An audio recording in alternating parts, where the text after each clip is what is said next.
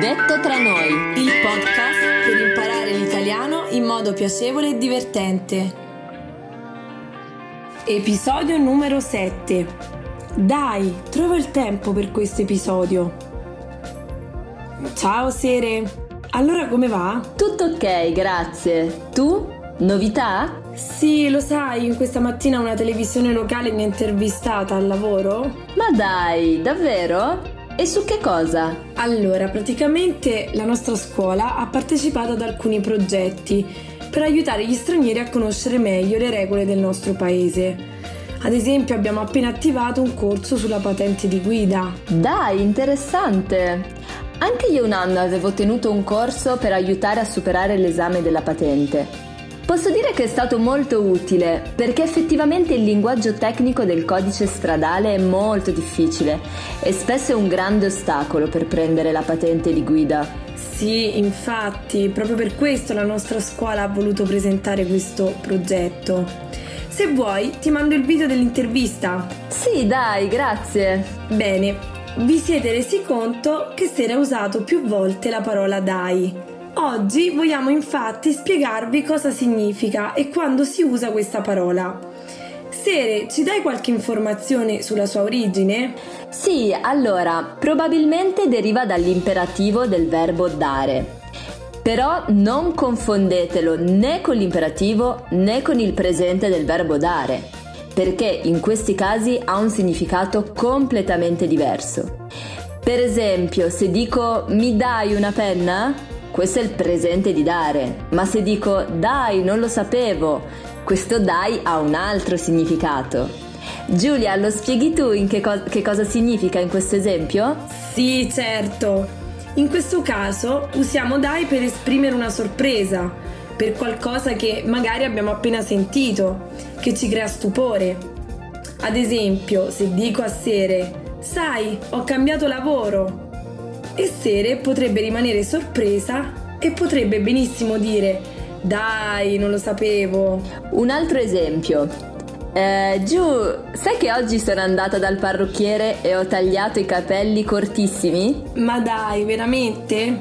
In questo caso io rimango stupita dal nuovo taglio di capelli di Sere, visto che porta sempre i capelli lunghi e non l'ho mai vista con i capelli corti. Avete notato però che Giulia ha usato ma prima di dai. Anche questo è molto comune quando vogliamo esprimere sorpresa. E infatti all'inizio anche io ho usato ma dai quando Giulia mi ha detto che è stata intervistata da una televisione. Esatto. Poi, non so se avete notato l'intonazione che abbiamo usato nel dire ma dai. Infatti, dipende molto da quanto ci colpisce una nuova notizia o quando ci danno una nuova informazione. Ad esempio, io ho pronunciato l'espressione ma dai in modo più accentuato rispetto a Sere, proprio perché sono rimasta molto sorpresa dal nuovo taglio di capelli di Sere e infatti ho detto ma dai veramente? Io invece l'ho pronunciato in modo più debole, perché la notizia è nuova, ma non così scioccante e sorprendente. Quindi ho detto ma dai, Spesso, ma dai, è seguito anche da veramente o davvero, proprio perché serve ad enfatizzare, a rendere più forte la frase. Possiamo trovare dai con questo uso anche quando dobbiamo rispondere a una domanda in modo positivo o negativo. Per esempio, Giulia, andiamo al cinema stasera? Sì, dai. Oppure, Sere, che dici stasera alla festa metto le scarpe con il tacco? No, dai, non è una serata elegante, vanno benissimo anche le scarpe da ginnastica. Bene, come avete visto dalle nostre risposte, si può dire sì dai o no dai per rafforzare una risposta. Un altro uso di dai è quello di esortare, di invitare qualcuno a fare qualcosa anzi a volte anche per incoraggiare o motivare qualcuno.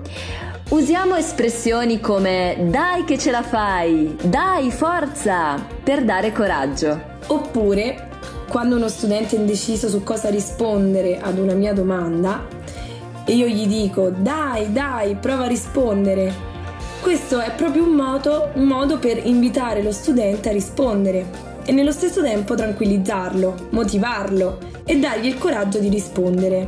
Sì, serve proprio per motivare una persona a fare qualcosa.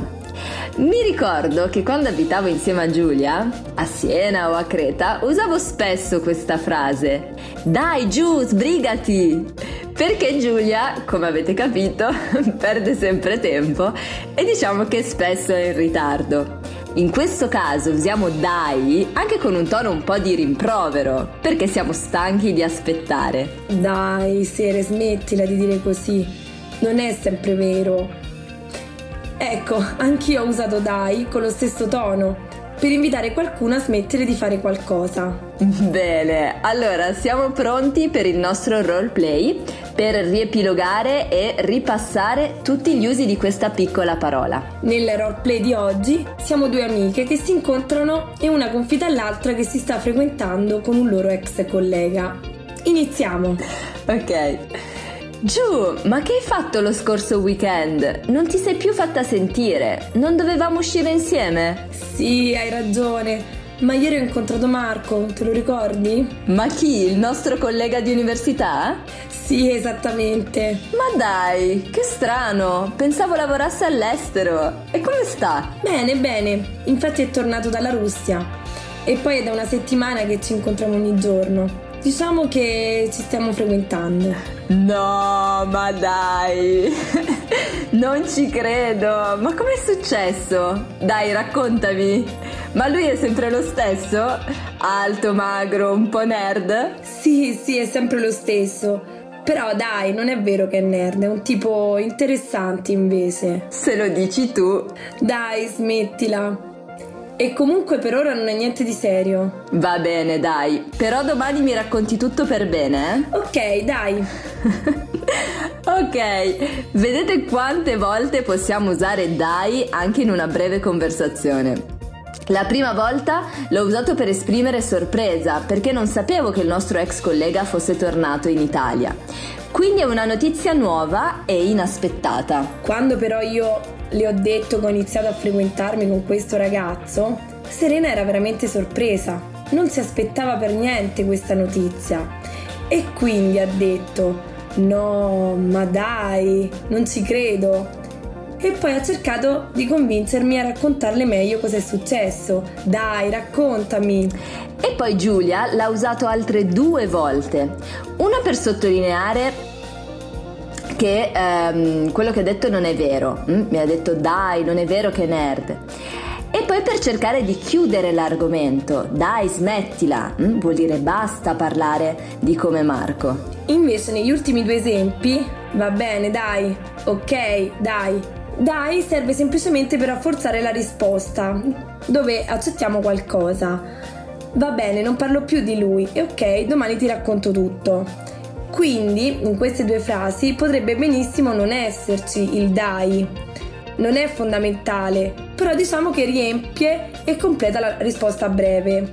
Benissimo, allora per oggi è tutto e eh, ci vediamo al prossimo podcast.